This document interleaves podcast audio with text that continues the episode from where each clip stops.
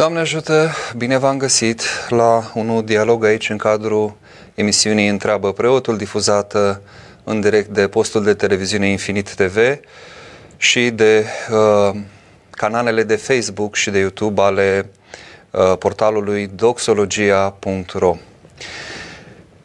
Trăim uh, vremuri deloc ușoare, sunt uh, situații fără precedent cu care ne întâlnim.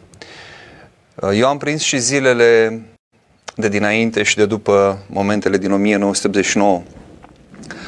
Mi-aduc aminte de toată acea tensiune, de dezinformările care circulau, de tot felul de știri alarmiste. La un moment dat, de exemplu, eu am prins în Roma în momentul acela, uh, ni se spunea că apa fusese uh, otrăvită de către securitate și să nu mai bem apă de la robinet, dar înțeleg asta se întâmpla și în alte orașe. Au fost momente foarte grele atunci, dar parcă nu se compară cu ceea ce se întâmplă acum. Dintr-un anumit punct de vedere, sigur, este mult mai ușor. Uh, slavă Domnului, suntem totuși în libertate, uh, trăim într-o democrație, avem tot ce ne trebuie, chiar dacă unii români s-au repezit să golească rafturile magazinelor, chiar și cei care caută acum să cumpere ceva de mâncare, găsesc ce să cumpere. Deci situația nu este atât de tristă sau ca să vorbim mai pe limba omului din popor, nu-i dracu atât de negru. Cu toate acestea, este o situație fără precedent. Noi nu ne-am mai confruntat cu o situație de genul acesta. Spun noi, mă gândesc mai ales la cei din biserică. Spre exemplu, nici măcar în vremea comunismului sau în momentele din 89 nu s-a pus situația de se restrânge accesul la biserici sau a restrânge la modul acesta uh, numărul credincioșilor care participă la o slujbă, uh, ca să nu mai zic că este posibil dacă lucrurile merg în direcția aceasta și am o știre de ultimă oră că în Grecia deja s-a întâmplat să nu mai putem deloc uh, să vârși nici măcar Sfânta Liturghie, ca să nu mai vorbim de alte slujbe, mormântări sau botezuri, de exemplu, uh, în, uh, într-un cadru în care să facă parte mai mulți membri ai comunității, dar vom vorbi despre aceasta pe parcurs. Ne-am propus așadar, nici nu era o altă temă mai uh, potrivită, să vorbim despre atitudinea creștinului în vremuri de criză. Ar trebui să începem chiar de la cuvântul acesta, criză. Nu că am ști foarte bine ce înseamnă și cuvântul creștin, vorba Părintului Sfântului Sofronie Saharov, uh, a trăi creștinește este imposibil, posibil este doar a muri creștinește, să zicem. Dar uh, să pornim totuși de la cuvântul acesta, criză. Uh, dacă e să ne uităm în dicționar, acolo zice așa, manifestare a unor dificultăți economice, politice, sociale, o perioadă de tensiune, de tulburare, de încercări adesea decisive care se manifestă în societate. Se uh, aplică foarte bine această definiție din dicționar situației în care ne aflăm acum. Dar uh, dacă mergem pe firul etimologic al cuvântului, criză, adică crisis în greacă, uh, ar însemna și o judecată sau, uh, ca să-l uh, citesc de exemplu pe René Guénon, cu al său volum de, dedicat crizii lumii moderne, mai înseamnă triere sau alegere. Așadar, momentul de criză nu este neapărat un moment de catastrofă sau nu e ceva ce nu mai poate fi întors. De altfel, nici situația de acum, cel puțin în România, nu e situație irreversibilă. Lucrurile oricând pot reveni la normal și ne dăjduim că acest, aceasta să se întâmple cât mai devreme. Dar criza este un moment, cum spunea, de judecată. Nu de judecată în sensul de punere la stâlp, de executare a cuiva, ci de judecată în sensul de analiză. Ajungi într-un moment de criză când te lovești de niște situații, de niște limite și încep să spui întrebări. De ce am ajuns aici? Unde am greșit? Ce puteam să fac? Ce pot să fac, mai ales de acum încolo, ca să ies din această criză? Încât uh, pentru un creștin, un moment de criză este cel mai bun moment de evaluare a vieții sale proprii și de uh, decizie de schimbare a vieții sale, de punere de început bun, așa cum ne învață Dumnezeu și cum ne învață uh, părinții de 2000 de ani, ca fiecare moment al vieții noastre să fie un moment în care să zicem acum vreau să pun început bun. Acum, cu mila lui Dumnezeu, cu ajutorul lui, voiesc să nu mai fac păcatul, să, ci vreau să împlinesc voia lui pe cât se poate. Încât, iată, este un moment în care să ne uităm fiecare dintre noi, nu la păcatele altora, nu la păcatele întregii societăți, că a fost și ispita aceasta de a zice, iată dragilor, a zis că vreți spitale, nu catedrale, iată acum spitalele sunt la mare căutare, bisericile se cam închid. Voi ați zis la referendum, stau acasă, hashtag stau acasă, iată vi s-a împlinit dorința, nu este momentul să spunem așa și nu ne interesează pe noi judecata lui Dumnezeu, nu știm noi gândul lui Dumnezeu, nu știm uh, de ce a îngăduit Dumnezeu ca să vină peste noi această pandemie, uh, să vină această epidemie în țară, pandemie în sensul că a cuprins uh, practic întreaga planetă, foarte multe țări sunt afectate de acest virus, COVID-19, nu este decât momentul să mă judec pe mine însumi. Asta este, și aș vrea să subliniez încă din startul emisiunii acest lucru, atitudinea oricărui creștin în fața unei situații de criză este, este aceea de a-și face evaluarea proprii sale vieți în lumina conștiinței sale a ceea ce a poruncit Dumnezeu și a vedea unde a greșit și ce are de îndreptat. Atât și nimic mai mult. Punct. Restul are grijă Dumnezeu, știe El cu pedagogia lui de ce îngăduie anumite lucruri. Uh, noi creștinii vedem că lumea se întâmplă bune și rele, dar trebuie să le vedem pe toate din perspectiva uh, lui Dumnezeu și să vedem că fie că sunt bune, rânduite de Dumnezeu, fie rele, uh, îngăduite de Dumnezeu, că Dumnezeu nu poate să fie la originea vreunui rău, nu? Dumnezeu este binele și uh, cel care inspiră și susține binele, răul este alegerea uh, acestor duhuri căzute care au voință liberă și a oamenilor care au voință liberă. Deci fie că îngăduie și răul, pentru noi toate sunt lucruri de folos. Ne folosesc în, în ce scop ne folosesc? Ca să îndreptăm ce este de îndreptat și să dobândim mântuirea, să ieșim, să căutăm scăpare la Dumnezeu, să înțelegem că în această lume avem o condiție foarte fragilă. Vedeți, iată, a fost de ajuns ceva ce nici nu vezi, sigur, da? un, un virus uh, care se răspândește foarte repede și dintr-o dată toate sunt paralizate. Atât de fragilă este condiția noastră. Deci nu că afectează un om, doi, uh, o comunitate, două, o țară, două. Iată, poate să paralizeze întreaga lume. Această condiție a noastră fragilă să ne pună pe gânduri și să înțelegem că nu putem să ne punem nădejdea nici în cele ale naturii, nici în mijloace omenești de protecție sau în uh, orice fel de strategii, ci să înțelegem că uh, primordial este raportarea la, primordial este raportarea la Dumnezeu. Sigur, Dumnezeu lucrează prin oameni, asta înseamnă că noi stăm cu mâinile în sân, avem și noi partea noastră de lucrare. Au și autoritățile partea lor de lucrare, medici, iată, personalul medical, ce muncă au în aceste zile și să vă gândiți la ei și să-i pomeniți în rugăciunile voastre, pe unii poate îi știți nominal, uh, pe alții măcar pomeniți așa la modul general, să le dea Dumnezeu putere să întărească pentru că sunt momente grele. Uh, ați văzut ce se întâmplă în Italia, acolo unde personalul medical nu mai face față, uh, dar deja și la noi încep lucrurile să devină din ce în ce mai dificile, iar medicii sunt în linia întâi, sunt cei mai expuși acolo în această luptă.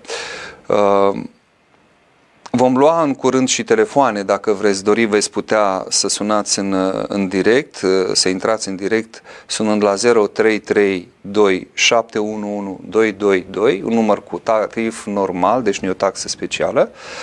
Puteți trimite mesajele sau întrebările dumneavoastră pe contul de Facebook al Infinit TV, al Doxologia, pe contul de YouTube al Doxologia sau chiar și pe adresa mea de e-mail, eu am să mai verific din când, din când în când, constantin.sturzo.mmb.ro ehm, Ce vreau să menționez încă de la început e că acest tip de uh, intervenții și de dialoguri Uh, sperăm să aibă loc zilnic pe uh, canalele doxologia.ro uh, fiecare seară la ora 9 să fie câte un preot în direct în legătură cu dumneavoastră. Seara a fost Părintele Vasile Ioana de la București.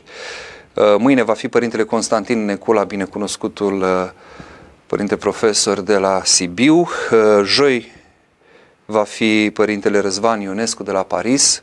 Mă bucur mult că au acceptat să intre în direct, după cum mă bucur mult și că vineri va fi Părintele Visarion Alexa din București. Deci toate aceste dialoguri vor avea loc pe canalele de Facebook și de YouTube ale doxologia.ro în fiecare seară de la ora 21. Înțelegem că mai ales în aceste momente în care uh, suntem practic obligați să stăm acasă, cel puțin în cea mai mare parte a timpului, uh, se nasc multe frământări, apar multe îngrijorări, multe frici și avem nevoie să uh, nu ne pierdem comuniunea, să intrăm în dialog, să înțelegem că nu suntem singuri, uh, să reaprindem speranța în, în inima noastră, să cultivăm mai mult nădejdea în Dumnezeu și să ne recăpetăm zâmbetul să avem încredere că împreună putem să biruim uh, această situație în care ne aflăm. Unul dintre motivele pentru care am ajuns aici, nu e singurul, este și acela că am pierdut această disciplină, acest autocontrol, această conștiință a faptului că suntem ca o mică celulă într-un organism. Uh, sunt cazuri de oameni care se știau că vin din zone contaminate și au ascuns acest lucru, ba mai mult decât atât înțeleg uh, din relatările de astăzi ale presei că uh, cineva a venit din Spania și deși a fost testat pozitiv cu acest uh, coronavirus, a ascuns acest lucru urcând în avion unde mai erau vreo 40 sau 50 de persoane, nu mai rețin, uh, încât uh, și deja avea și simptome specifice, încât uh, sigur uh, când au ajuns la aeroport a trebuit să intervină autoritățile. Iată că nu ne gândim și la cei din jurul nostru, pe de o parte, iată unde duce egoismul. Sigur, poate fi fost un caz disperat. Eu nu zic, mulți români își doresc sărace să ajungă acasă și trebuie ajuta să ajungă acasă, respectând, desigur, toate cele care se cuvin a fi respectate. Uh, adică putem cere uh, autoizolarea sau primi uh, să fim puși în carantină după caz, după cum vom de, vor decide autoritățile. Trebuie să înțelegem că e nevoie de acest sacrificiu. Dar totuși, ca să vii cu bună știință și să nu te gândești că interacționezi cu atâta lume, că acest virus se transmite foarte ușor, iată, pe de o parte este o dovadă de egoism. Pe de altă parte, uh, uh, am pierdut, cum spuneam, acest exercițiu al ascultării. Noi în biserică cultivăm buna rânduială și ascultarea. Uh, ce înseamnă asta? Nu înseamnă că mulți uh, ziariști îmi spuneau, eu intru în contact foarte mult cu ziariști prin uh, natura funcției de purtător de cuvânt la, al Mitropoliei de la Iași, uh, și mă întrebau cum e în uh, structurile bisericești, zice așa, că în armată, ori de unul se execută, nu se discută, nu? Zic, sigur că există o, o rânduială și o ascultare, o ierarhie care se respectă, dar această ascultare uh, se face la modul conștient, la modul asumat, având încredere că Dumnezeu este Cel care lucrează prin ierarhul meu, nu? Spre exemplu, poate să fie o decizie a unei autorități superi, superioare bisericești pe care să nu o înțeleg pe moment. Dar eu am încredere că dacă Dumnezeu a rânduit să fie acolo un erar sau să fie un sinod sau mireanu, să aibă încredere că dacă uh, este rânduit un preot paroh în comunitatea lui, înseamnă că Dumnezeu va lucra prin acela. Dacă sunt lucruri de îndreptat, are Dumnezeu mijloacele prin care să intervină și să le îndrepteze. Dar dacă nu avem conștiința aceasta și nu respectăm ceea ce uh, înseamnă rânduială și nu împlinim ceea ce se cuvine, iată unde se ajunge. Pentru că foarte mult se cultivă în societatea de astăzi părerea de sine, fiecare spune ce crede, își dă cu părerea, știe, nu știe niște lucruri, are, cum să spun, uh, uh, cunoștințe despre ceea ce se întâmplă sau nu nu contează, își dă cu părerea, de exemplu, despre biserică, mulți vorbesc, cei mai mulți n-au călcat o singură dată la, într-o, într-o biserică sau uh, n-au uh, mers pe teren să vadă ce face concret biserica, ce înseamnă o slujbă a bisericii, ce înseamnă o cantina a săracilor sau alte lucrări pe care le face biserica. Dar își permit, bineînțeles, să comenteze de pe internet despre banii bisericii, despre sprijinul care, pe care statul dă bisericii și alte lucruri, nevăzând, necăutând să înțeleagă și să vadă și aspectele acestea, care este folosul, care este utilitatea, care este lucrarea bisericii. Și am dat doar un exemplu. Sunt foarte multe exemple în care noi suntem obișnuiți să ne dăm cu părerea fără să uh, cunoaștem situația și să facem lucrurile de capul nostru. Iată, ca popor acum avem de suferit, pentru că am cultivat această atitudine, pentru că n-am cultivat discernământul, uh, n-am înțeles că trebuie să vorbesc atunci când chiar știu despre ce este vorba, să nu colportez informații uh, pe care le primesc așa, mă uit și acum uh, cumva îngrozit la un moment dat, de cât de ușor circulă informații pe care le preluăm ca fiind uh, valabile, de bune. Și nu numai, bun, le preluăm noi, adică le primim de undeva, dar măcar să nu le dăm mai departe. Decât dacă știm că sunt dintr-o sursă autorizată. Și iată, toată această atitudine a, a noastră a contribuit la starea în care ne aflăm, pentru că dacă fiecare ar fi respectat niște reguli, uh, și ar fi înțeles și ar fi făcut o evaluare și ar fi zis eu vin din străinătate sau vin de undeva sau am interacționat cu cineva care a venit de un, dintr-o zonă contaminată. Hai să-mi pun problemă, oare nu, nu-i mai bine să stau liniștit, să mă izolez o vreme, măcar să, să evit uh, să ies foarte mult sau să mă întâlnesc cu multă lume, nu cumva să, fi, să fiu purtător uh, al acestui virus. Acum voi încerca să, să intru în dialog cu dumneavoastră. Dacă vreți să sunați, puteți să sunați, vă spuneam, la numărul 0332711222 sau îmi puteți uh, trimite mesaje uh, pe transmisiunile live. mă uit uh, pe YouTube pe transmisia de pe YouTube a, a doxologia.ro, a portalului doxologia.ro. Cum pot scăpa de gândurile păcătoase din timpul uh, rugăciunii? Întreabă cineva. Mă bucur că puneți astfel de întrebări. Uh, e nevoie să uh, ne preocupăm uh, mai mult de cele duhovnicești, mai ales într-o astfel de situație. Uh, e foarte simplu, trebuie să lipim cât mai mult mintea de Dumnezeu. Noi, prin putere proprie, Uh, nu putem să scăpăm de aceste gânduri. Sigur, sunt tot felul de tehnici, de meditație, de, uh, mă rog, de desăvârșire numită spirituală, uh, mai ales din zona orientală, în care se dorește și se caută un soi de golire a minții, de liniștire a minții, dar noi creștinii știm că niciodată nu, nu alungi ceva decât ca să apară altceva. Deci uh, mintea nu poate fi golită, ea trebuie să cuprindă ceva, trebuie să lipească de ceva. Și riscul este să se lipească de niște ducuri care sunt foarte viclene. Și atunci eu îmi lipesc mintea la Dumnezeu. Strigați la Dumnezeu, insistați pe rugăciune, chiar dacă vă fuge mintea și citiți 10 pagini de rugăciune sau spuneți de 100 de ori Doamne Iisuse și doar o singură dată ați fost conștient sau conștientă de, de, de cuvinte, insistați că la un moment dat, în această insistență, permiteți Harul lui Dumnezeu să, să acționeze, dați voie lui Dumnezeu să, să pătrundă și mintea lipindu-se de Dumnezeu, gândurile se depărtează de la sine. Exact ca atunci când pui uh, o oală la fiert pe aragaz și nu se mai apropie nicio muscă, pentru că nu îndrăznește să se apropie de oala care clocotește. Văd că avem și un telefon în direct. Doamne ajută, bună seara! Sărmâna, părinte. Cristian, din Piatra Neamț sunt. Vă ascult, domnul Cristian. Cum e în Piatra Neamț? Cum e atmosfera? E bine, e, nu e... Um, Când ieșim afară, parcă mulți spun că e o liniște, zice parcă e în prima zi de Paști. Când uh, toți sunt liniștiți pe acasă, nu circulă nimeni, e așa o liniște, numai care și ceva straniu liniștea asta, nu? Sunt mai multe cozi din ce am văzut pe la, pe la magazine. La magazine, încă oamenii sunt speriați. Ar trebui să se liniștească, nu, nu e cazul să intrăm în panică. Așa, domnul Cristian, spuneți, ce gând aveți? Foarte mult că din lumii în panică. În legătură cu subiectul, mă gândesc că dumneavoastră deja ați, ați făcut o perspectivă destul de, de bună. Nu știu ce aș mai putea să spun. Problema e că om, oamenii sunt foarte, adică mai puțin înțelegători. În sensul că eu mă gândesc că s-ar fi putut stăvili mult mai bine acest, acest virus dacă erau mai puțin egoiști oamenii.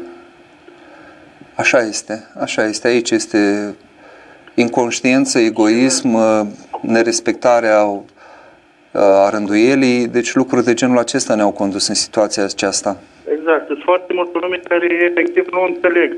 Ei cred că le, le stabilesc, le se îngrădesc anumite drepturi și pentru asta da, vedeți, vedeți ce situație foarte interesant.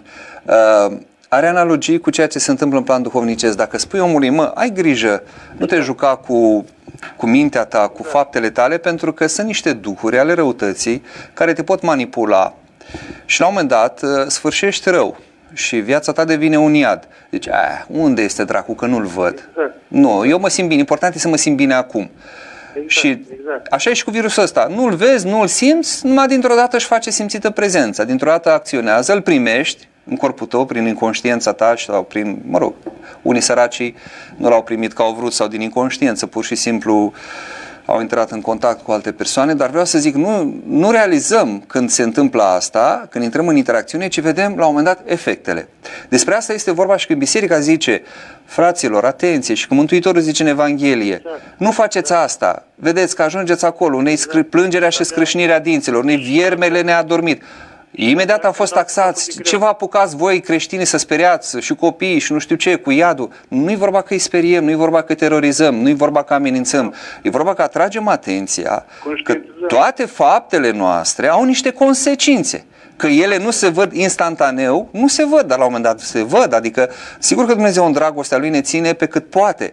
Dar la un moment dat, o alegere a noastră insistentă a răutății se uh, concretizează, iată, în, în stări de le putem numi de iad la modul generic. Bine, domn. Mai sunteți pe fir? Da, da, eu sunt aici. Așa. Bun, aveați și o întrebare cumva? Uh, da, vreau, eu am observat un lucru. Uh, aproape nicio biserică n-am auzit niciodată slujindu-se acatistul preasfinte și de viață făcătoare trăim. Așa. Uh, vedeți, vedeți că și sărbătoarea Sfintei Treimi este relativ nou introdusă în calendar după Duminica Rusalilor, este lunea Sfintei Treimi. De ce? Pentru că uh, Uh, noi în toate cinstim pe Sfânta Treime, da? în tot ce înseamnă, când ne raportăm la Mântuitorul, când, în, în toate pe care le facem, toate sărbătorile și sfinții pe care îi cinstim, de exemplu, înseamnă cinstirea Sfintei Treimi, mai ales a Duhului Sfânt care a sălășluit în ei. Cinstim pe Dumnezeu Tatăl oricând. Mântuitor a zis uh, lui Filip, zice, când a zis acesta, arată-ne nouă pe Tatăl și ne de ajuns. Și a zis, de atâta vreme sunt cu voi, Filipe, și nu mai cunoscut. Adică este o prezență în toate rugăciunile a Sfintei Treimi. Ca să nu mă zic că totul începe cu numele Tatălui și al Fiului și al Sfântului Duh sau binecuvântată este împărăția sau Tatălui și a Fiului și a Sfântului Duh sau binecuvântat este Dumnezeul nostru, care înseamnă uh, un Dumnezeu închinat în treime. Deci în toate ne raportăm la Sfânta Treime, în toate este prezent și atunci ai dedicat ceva speciale ca și cum ai spune că e, e, Sfânta Treime poate să fie ceva separat de tot ceea ce se întâmplă în biserică sau ce se întâmplă în, uh, în biserica, în creația întreagă, în slujbe, în, în toate. Nu, Sfânta Treime este oricum prezent uh, în toate și de aceea nu neapărat îi se dedică ceva, dar sigur sunt și rugăciuni speciale, cum spuneți. Mulțumesc! Mulțumesc pentru intervenție, domnul Cristian. Seară bună! Să vedem dintre mesajele unde să mă uit mai întâi. Haideți să mă uit pe pe, să mă uit și pe doxologia pe Facebook, pe transmisia de pe Facebook. Dacă sunt... Uh, până acum era goană numai după bani și înșelăciune. Dumnezeu nu ne dă cât merităm prea multă răutate, acum toți se întorc la rugăciune, Dumnezeu să fie alături de noi toți. Vedeți, nu toată lumea, din păcate, se întoarce la rugăciune. Mulți găsesc acum un prilej de a fi și mai uh, virulenți la adresa bisericii, a lui Dumnezeu, să, um, să, să-și pună nădejdea. Și aceasta este o greșeală. Exclusiv în mijloace și metode omenești, deși vedem că suntem depășiți, tot nu vrem să ne lipim de Dumnezeu. Repet, da, Dumnezeu lucrează prin oameni și e nevoie să, să fim atenți la, la aspectul acesta și mai ales noi creștinii să nu ignorăm să spunem a, dacă eu sunt ortodox de mine nu se prinde virusul, că am credință. Sigur că dacă e o viață sfântă Dumnezeu te poate apăra de boli, dar sunt sfinți care au fost afectați de boli, ca să nu zic că sunt sfinți care au cerut ei înșiși să poarte uh, bolile seminilor săi, cum a fost cu cazul cu Sfântul Paisia Aghioritu, care a fost uh, bolnav de cancer. Uh, ia uitați-vă ce zice în Cartea Înțelepciunii lui Isus, fiul lui Sirach, cu referire la spițer, adică la tot ceea ce înseamnă de fapt personal, medical, farmacist, zice, Domnul a zidit din pământ leacurile și omul înțelept nu se va scârbi de ele și el a dat oamenilor știință ca să se mărească într leacurile sale cele minunate. Cu acestea tămăduiește și ridică durerea, spițerul cu acestea va face alifiile. Deci, uh, uh, da, uh, spunem că medicul tratează Dumnezeu însă este cel care vindecă, dar nu exclude medicul, din potrivă, Dumnezeu așa a lăsat ca să existe solidaritate între noi, ca să existe o legătură între noi, ca să învățăm uh, că ne putem ajuta și sprijini unii pe alții. Sigur, toate făcându-le cu puterea și cu, cu ajutorul, cu harul lui Dumnezeu. Dar uh, uh, să nu uh, trecem și e bine că a venit vorba despre acest aspect pentru că sunt unii care consideră că n-au ce li se, ce, n-are ce să li se întâmple lor, că ei nu se vor îmbolnăvi ca o credință. Uh, da, eu cred, de exemplu, că nu avem ce păți dacă ne împărtășim cu lingurița, cu toții, din același potir. Nu are cum, adică este o credință validată vreme de 2000 de ani este, ca să vorbim pe limba omului de astăzi, foarte absorbit de ceea ce înseamnă știința și metodele sale, avem un eșantion reprezentativ de milioane și milioane de creștini, de credincioși, care se împărtășesc așa de vreo 2000 de ani și nu s-au consemnat situații în care să se îmbolnăvească cineva sau să se întâmple nu știu ce nenorociri. Avem preoți care împărtășesc sau au împărtășit bolnav de lepră sau de boli, alte boli moripsitoare. Avem și în Iași spital de infecțioase unde preotul împărtășește cu aceeași linguriță și el însuși la sfârșit tot cu aceeași linguriță consumă sfintele și nu ar fi trebuit să se îmbolnăvească de o și de una de, de boli. Eu însă am împărtășit multă lume Uh, și nici, niciodată n-am avut o boală din aceasta infecțioasă, nu am luat nimic, niciun, niciun virus, nimic niciodată, indiferent de ce boală suferea omul pe care îl, uh, l-am împărtășit și după care eu însumi, repet, am consumat. Deci avem această credință, dar să nu ducem lucrurile nici într-o extremă, nici în alta. Aceasta este o credință a noastră și mm, aici mă doare că sunt unii care vin să conteste acest lucru și spun că suntem niște inconștienți că noi îndrăznim să împărtășim în felul acesta. Deci, una este o măsură pe care o luăm cu privire la cele lumești, inclusiv cu această clanță a bisericii. Când știi că pune atâta lume mâna pe clanță, sigur că o dezinfectezi. Că nu vorbim acolo despre...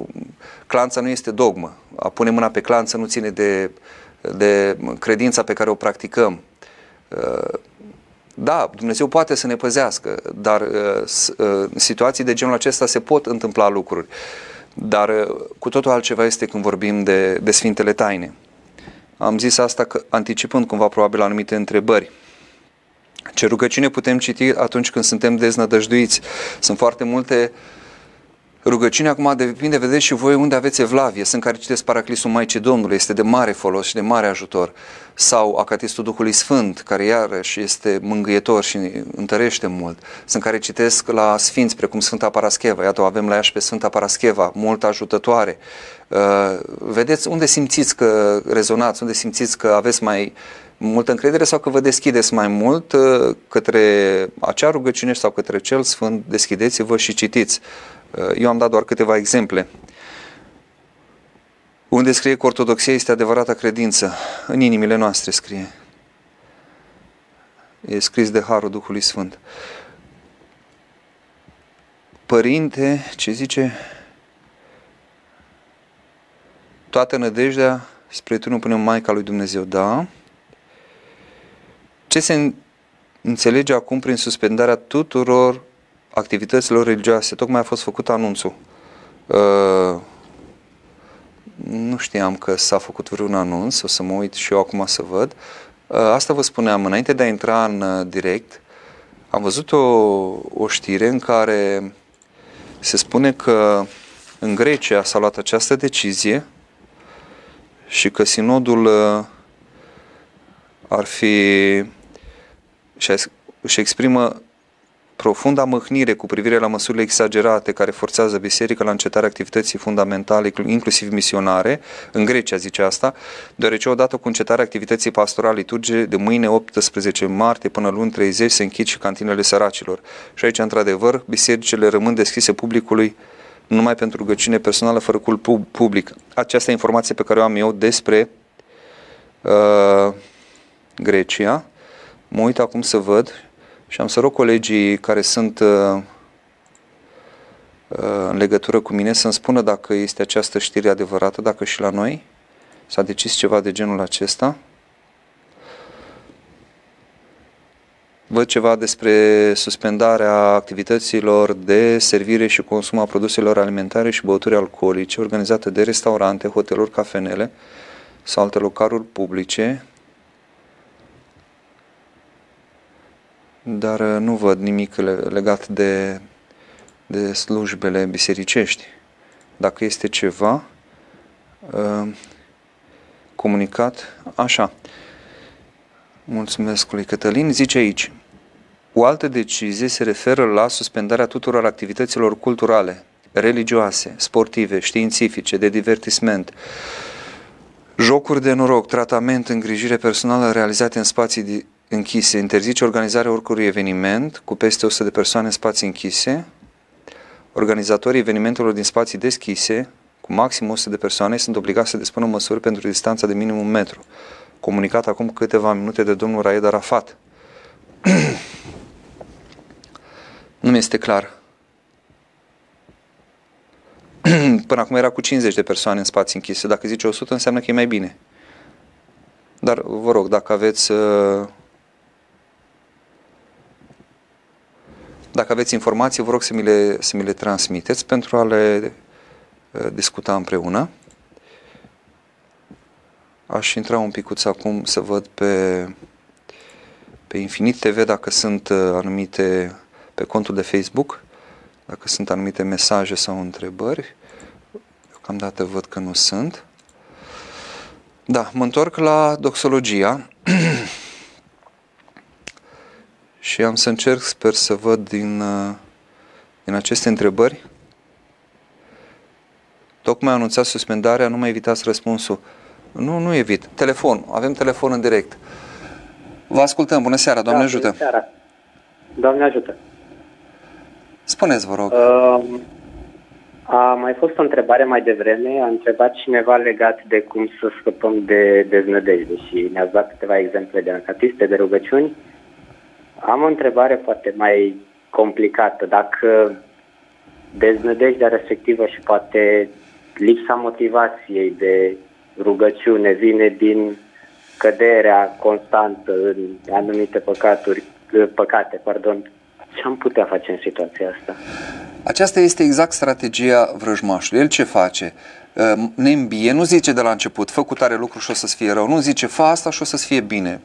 Uh, mănâncă mai mult, uh, abuzează de cutare, mă uite, uh, desfrânează sau pentru că asta îți aduce plăcere, fă tot felul de lucruri. Făcându-le, lucruri aparent plăcute și bune, așa ni se par nouă, la un moment dat vedem consecințele, cum am zis mai înainte, și vedem că păcatul începe cu un gust dulce și termină cu un gust amar. Încercăm să ne desprindem și, cum bine ați spus, cum bine ați sesizat, nu reușim vrem să, să nu mai facem păcatul și exact ceea ce ne propunem uh, să, să nu mai facem, aceea facem. Și repetând acest păcat, uh, ușor, ușor ajungem la deznădejde. Este exact strategia vrăjmașului. Deci singura lui țintă este să ne ducă în deznădejde. Adică să ajungem în punctul în care să zicem totul s-a terminat, nu mai are niciun rost, nu mai putem schimba nimic, exact cum a crezut, de exemplu, Ioda Iscarioteanu, care s-a spânzurat, deși Hristos i-a, i-a transmis atâtea mesaje și a arătat că îl ține lângă el, l-a numit și prieten uh, când i-a dat, a zis cu prietene, cu un sărut vis pe fiul omului, adică i-a zis, tu poți să mă vinzi, poți să faci orice, rămâi prietenul meu, tu poți să renunți la mine, eu nu renunț la tine. Dar el a, ascultat nu de vocea Mântuitorului, ci a ascultat, iată, de vocea vrăjmașului care zice totul s-a terminat, n-are rost, gata, puneți capăt zilelor. Și atunci, ideea este, eu, ușor, ușor, să mă smeresc pentru că eu de ce nu pot primi dragostea lui Dumnezeu? Că nu mă smeresc, nu văd păcatul. Eu dacă îmi văd cu adevărat păcatul și mă zdrobesc pentru el și spun, da, ăsta sunt eu.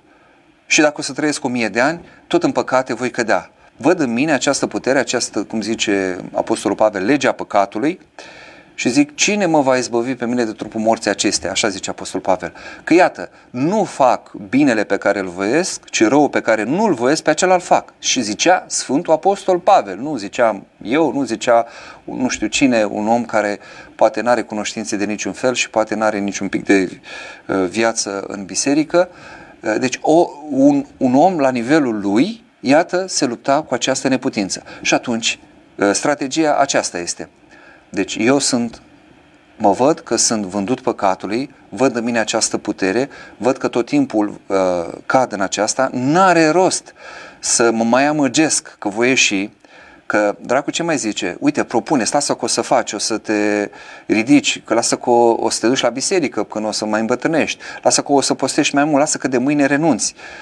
Și ușor, ușor te amăgește ca tu să tot cazi în păcat. Nu, o să zic, indiferent cât voi trăi, eu știu că în mine este această putere a păcatului și eu sunt rob al păcatului. Și mă osândesc pe mine pentru asta și prin, prin această osândire de sine deschid calea Harului lui Dumnezeu. Când osândindu-mă, strivindu-mă, mă fac mai mic, mă mișorez și fac locul lui Dumnezeu în viața mea. Problema e că eu nu vreau să mă smeresc, eu nu vreau să mă osândesc. Eu vreau să fac eu lucru bun. Aș vrea să nu mai fac păcatul cu puterile mele. Mă încred în, în virtuțile mele, în virtuțile pe care eu vreau să le cultiv. Și de-aia pic. Și voi cădea tot timpul. Și atunci, Asta e soluția. Nu mă mai bazez pe mine, nu mă mai bazez decât pe Dumnezeu. În mine nu văd decât cădere, uh, văd păcat, dar cum zice Mântuitorul Sfântului Siluan, îi zice, ține mintea în iad și nu deznădăjdui. Da, ce înseamnă ține mintea în iad? Ia minte tot timpul la păcatele tale, ia minte că ești predispus să faci acest păcat, ia minte că în, în tine este permanent această slăbiciune, această neputință, vezi-o, o sândește-o, condamnă-te, condamnă-te pe tine ca și cum te vezi pe tine în veșnicie condamnat la un iad, că păcatul aduce această stare de iad și nu deznădăjdui, adică ai încredere în mila mea. Pentru că eu în aceasta pot veni. Cu cât te afunzi tu mai tare și cu cât te, te, te osândești la, în iadul cel mai de jos, cu atât mă vei vedea pe mine. Cum zice psalmistul, de mă voi sui la cer, de, tu acolo ești. De mă voi coborâ la iad, de față ești. Nu pot să mor la cer. Ok, atunci hai să mă cobor la iad. Adică să-mi văd iadul din mine, iadul păcatelor mele, iadul neputințelor mele, iadul stărilor mele. Și în asta mă zdrobesc și zic, Doamne, miluiește-mă, numai Tu mă poți scoate. Nu este rugăciunea acum în postul mare, aceasta pe care o zicem și la canon, miluiește-mă, Dumnezeule, miluiește-mă. Mai sunteți pe... Da, da, da. În direct, da?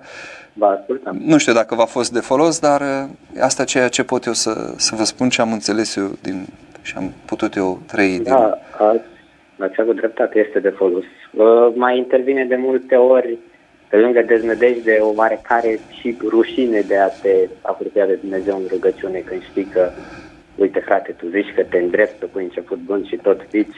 E da? mândrie, e mândrie, exact. aia nu-i smerenie, e mândrie. Da, așa este. Rușinea aia, de fapt, e, e mândrie. Eu aș vrea să nu fiu rău, eu aș vrea să fiu bun, să mă aprecieze Dumnezeu, să zic, uite mă, bravo, ești cineva, ai făcut și tu, ești, ești grozav, ești tare și în spate, ce mai este gândul că aș vrea să nu fiu dator lui Dumnezeu, adică vreau eu să fac prin forțele mele să-i demonstrez că se poate. Deci asta este Ă, asta este mândria, centrarea pe sine, încrederea de sine, părerea de sine, o sândită adesea de părinții în filocalie. Deci așa a început ă, căderea omului, de aici a venit. El a vrut să se îndumnezească fără Dumnezeu, vrând să guste dintr-un fruct care să-i dea această putere, să se facă el pe sine ca Dumnezeu. Și atunci să renunț la asta nu mă interesează, așa este, nu pot să mă bazez pe mine deloc, nu mă interesează să fiu nimic, da, mă simt rușinat, îmi vine să intru în cum, știți cum expresia, nu? Când greșești cu ceva, zice, îmi vine să intru în pământ. Așa este, îmi vine să intru în pământ. Dar stau acolo și rab. Petru ce a făcut? Deci a ieșit afară și a plâns cu o mare. El era Dar, deci Petru a greșit mai mult decât Iuda, din anumite puncte de vedere. Iuda l-a vândut, a, a făcut un târg. I-a ieșit și șlui ceva acolo, un 30 de arginți. Dar Petru ce a făcut? S-a lepădat de trei ori, mai mult decât s-a bătut, pe zice, s-a blestemat că nu-l cunoaște. Bă, una să-l vinzi pe un om, știți, asta este, l-am vândut. Și alta este să, să, să mă dezic de acel om cu totul, să mă blestem pe mine că nu știu, adică nici nu vreau să am de face că nu știu. Deci ruperea lui Petru a fost teribilă, rușinea lui a fost cumplită. Dar asta l-a mântuit, el a rămas. A rămas cu ceilalți ucenici. Dacă rămânea și Iuda Iscorieteanu, că nu era scris în, că era scris că îl va vinde, nu că se va spânzura.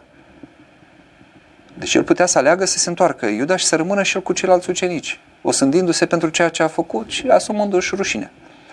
Să învățăm din exemplul lui Petru, da? Da. Bine?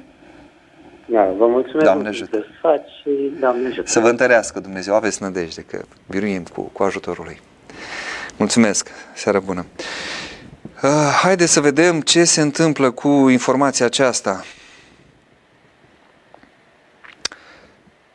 Marcel Vela, ministrul MEI, a menționat suspendarea activităților în cadrul unei conferințe de presă, care s-a încheiat acum 15-20 de minute.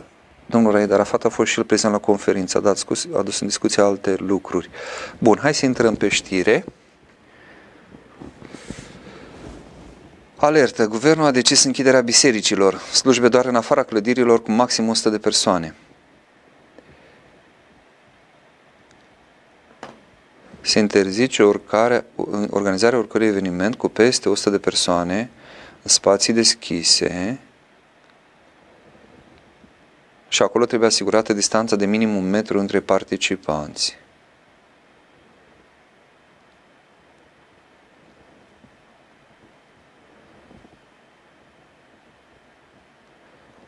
Da. Așa.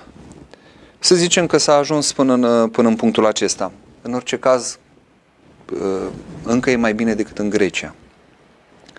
Dacă, repet, e adevărat, și cred că e adevărat că știu că a intervenit primul ministru de acolo și a interzis și sinodul, iată, chiar dacă, cum zice aici, cu profundă mâhnire, a decis să se supună și să accepte uh, Sfânta Liturghie văd că se mai eficează doar în mănăstiri, încuiate pe dinăuntru și exclusiv pentru obștea monahală. Accesul aici celor este interzis cu desăvârșire. Deci toate celelalte slujbe, în Grecia, repet, să nu se înțeleagă că vorbesc de România, uh, nu se mai fac bisericile deschise doar pentru cei care intră, aprind o lumânare, se roagă și apoi pleacă. Uh, Sfânta Liturghie, într-adevăr, este uh, centrul vieții liturgice. Este locul unde întreaga comunitate se adună în rugăciune și uh, caută să se împărtășească din, uh, din cuvântul rostit din harul pe care Dumnezeu îl împărtășește celor prezenți și mai ales să se împărtășească și la modul propriu cu Sfântul Trup și cu Sfântul Sânge al Domnului Hristos. Dar uh, biserica uh, nu rezidă doar în Sfânta Liturghie. Haideți să ne gândim, sunt pusnici care se retrag, unii pe perioade foarte lungi de ani de zile, acum și o vom uh, sărbători, o vom prăzni pe Sfânta Maria Egipteanca. Da? Deci a stat vreo 47 de ani în pustie, fără Sfânta Liturghie. S-a împărtășit însă când a plecat, mulți nu amintesc de această primă împărtășanie, vorbesc de ultima, cea de după 47 de ani de stat în pustie și zic, păi dacă Sfânta Maria s-a împărtășit după 47 ani de stat în pustie, cine ești tu că vrei să te împărtășești azi, deși te împărtășești și acum o săptămână? Asta ca o paranteză. Nu. Chiar când a plecat, n-a trecut Iordanul decât după ce s-a împărtășit și nu trecuseră nici 24 de ore de când lăsase păcatul. Dar așa mare era pocăința ei și Domnul a permis acest lucru ca să o întărească. Este un caz excepțional, unic în istoria bisericii. Când cineva se împărtășește după vreo 17 ani în care a curvit sau a culcat cu toți bărbații pe care a putut să-i corupă. Deci Sfânta Maria Egipteanca și alți pusnici au putut trăi fără Sfânta Liturghie, asta nu i-a făcut mai puțin vii sau prezență în trupul bisericii, în trupul lui Hristos este biserica, ci a făcut mădulare vii care s-au tot sfințit până la desăvârșire. Deci să nu ajungem să exagerăm și să idolatrizăm ceva. Este, este un pericol aici uh, care ne paște continuu. Să nu credeți că idolatrizarea a fost un pericol care a pândit așa perioada Vechiului Testament și eventual în primele secole. Nu, este un pericol care ne privește tot timpul. Deși dacă nu se mai poate săvârși Sfânta Liturghie, atâta vreme cât încă avem Sfintele, cu care putem să ne împărtășim, mai ales cei care sunt bolnavi, grav sau poate pe moarte, Doamne ferește. Dar ne-am împărtășit, poate ieri, poate acum o săptămână, poate acum un an, suntem uniți cu trupul și cu sângele lui Hristos, l-am primit și suntem parte vie din trupul lui Hristos, nimic nu ne poate birui. Poate să fie o perioadă în care nu se săvârșește Sfânta Liturghie. Haideți să ne aducem aminte de ceea ce avem deja. Noi tot țintim să dobândim, să avem și mai mult. Exact cum, cum se întâmplă în ziua de astăzi cu omul care tot timpul, imediat iau și telefonul, cu, cu omul care imediat uh, uh, ce primește un cuvânt, la o predică, la o conferință, citește într-o carte, citește în scriptură, vrea alt cuvânt, alt cuvânt. Mă, dar împlinește-l pe ăla pe care l-ai citit, pe cel pe care l-ai auzit. Ea împlinește. Înainte, asta i-a făcut pe cei din vechime mari, din punct de vedere duhovnicesc. Primeau un cuvânt, a, va dăm un cuvânt pentru mântuire. A, cuvântul ăla a lucrat toată viața.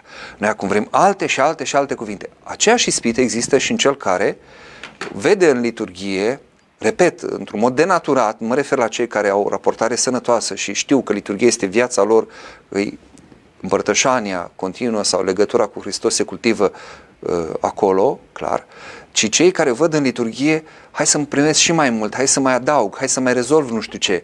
Și nu văd uh, uh, nici măcar în împărtășanie ceea ce se cuvine, adică o stare în care eu îndeplină pocăință și îndrobire da? cercetându-se pe sine, zice Apostolul așa să se apropie omul de potir, cercetarea asta de sine, când mă cercetez ce văd în mine? Iadul, ce văd? Păcat, cumplit. Deci vin tremurând înaintea Sfântului Potir, vin știindu-mă vrednic de o sânda uh, iadului și văzându-mă cu totul nevrednic de faptul că primești ce? Pe însuși Dumnezeu.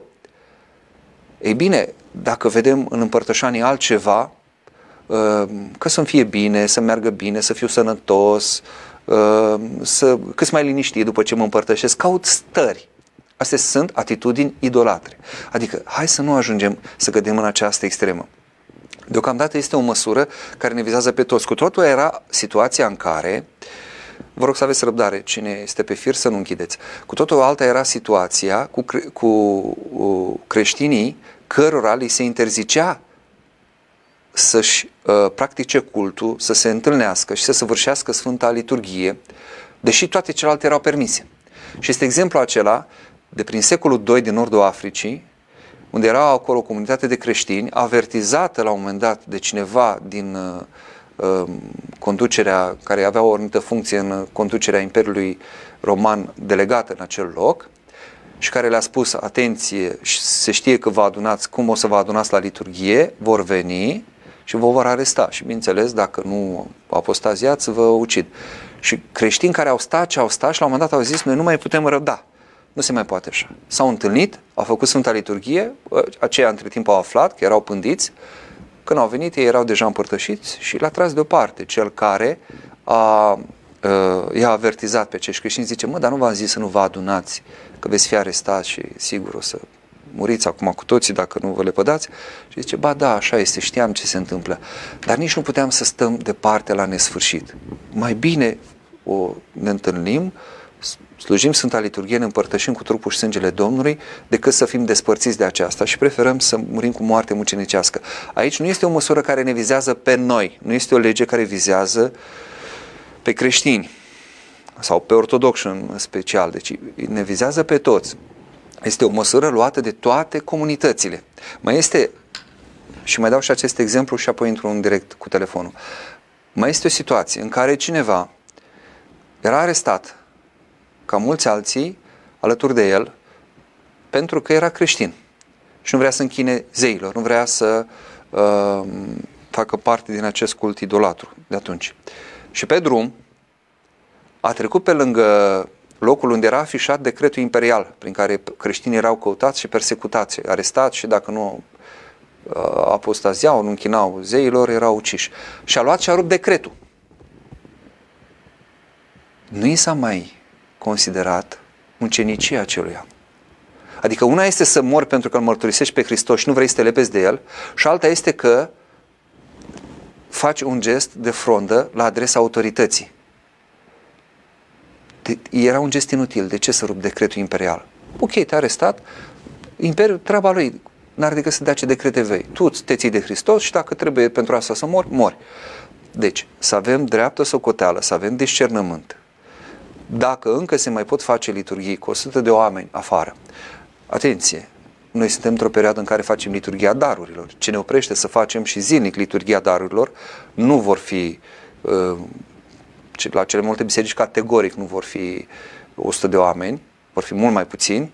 Facem această șbâză, ne împărtășim, unul vine luni, altul vine miercuri, altul vine duminică, ca să nu fie presiune pe ziua de duminică, deci încă se mai poate uh, să, să slujim și chiar dacă ar fi o perioadă în care ni se va interzice de tot, vom răbda așa cum răbdă toți ceilalți și ne vom pocăi să ne aducem aminte de momentele în care puteam să ne împărtășim, puteam să mergem la liturghie și am preferat să dormim, am preferat să mergem uh, să facem un grătar la iarbă verde, că a venit primăvara și de câte ori n-am făcut asta. Și iată, acum vrem și nu putem. E prilej de pocăință. Dumnezeu îngăduie aceasta ca noi să înțelegem ce putem pierde. Încă n-am pierdut. Încă nu e nimic definitiv pierdut. Bună seara, dacă mai sunteți pe fir, Doamne ajută! Doamne ajută, blagoslăviți și iertați. Vă sunăm din Italia, vă sunăm. Cum e în Italia? Că voi sunteți acolo cei, cei mai afectați, săraci. Din, din Italia vă sunăm cu mare dragoste și voiam să vă mulțumim pentru intervenția pe care ați făcut asupra diasporei și nu numai atât, pentru întreaga dragoste pe care o arătați în dezbaterea acestei, acestei chestiuni destul de arzânde, așa. Uh, vreau să vă spunem că la ultima perioadă a fost o mare discordie între cei care sunt din diasporă și cei care sunt în România, în sensul în care foarte multe mesaje la, adresul, la adresa diasporei s-au adresat de către cei din, din țară. Noi am vrea să spunem că nu există zi în care nu ne trezim și în care nu ne gândim la țara noastră dragă și la faptul că noi n-am plecat din România de bine, ci am plecat uh, din cauza greului. Unii au plecat la studii și au rămas aici, alții au plecat la muncă și au rămas aici.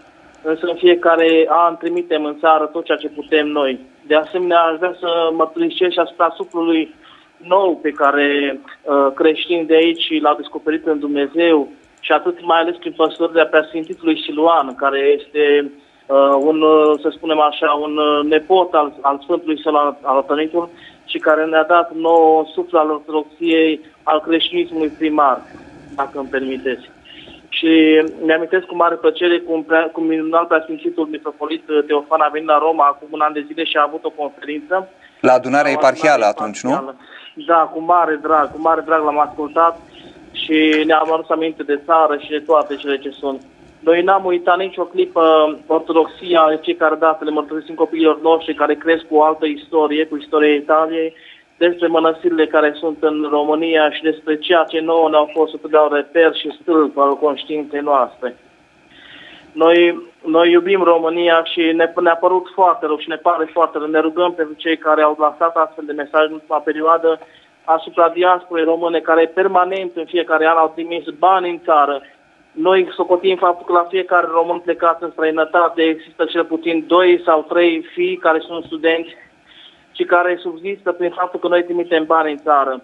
Sunt 2 milioane și jumătate, 3 milioane, 4 milioane, la 4 milioane de români plecați în străinătate, adunând cu câte doi membri ai familiei care sunt în țară, bătrâni, tineri, copii, putem face calculul și putem obține suma de 10 sau 15 milioane care trăiesc de pe, de pe seama celor care sunt plecați în străinătate și care, din păcate, nu își pot dezvolta viața lor normală, sănătoasă în România, datorită climatului economic precar dar noi mărturisim cu adevărat și suntem gata să murim pentru ortodoxia noastră.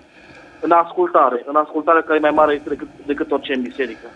Vă, vă mulțumesc pentru această intervenție și eu vă asigur că majoritatea celor de acasă vă iubesc și vă prețuiesc. Dacă sunt unii care v-au prihănit, din păcate sunt exact aceiași care vă și foloseau în interes politic, diaspora era bună în anumite situații, acum diaspora nu mai este bună, că vezi, Doamne, de acolo vine nu știu ce. Uh, iată, își dau o rama pe față aceștia.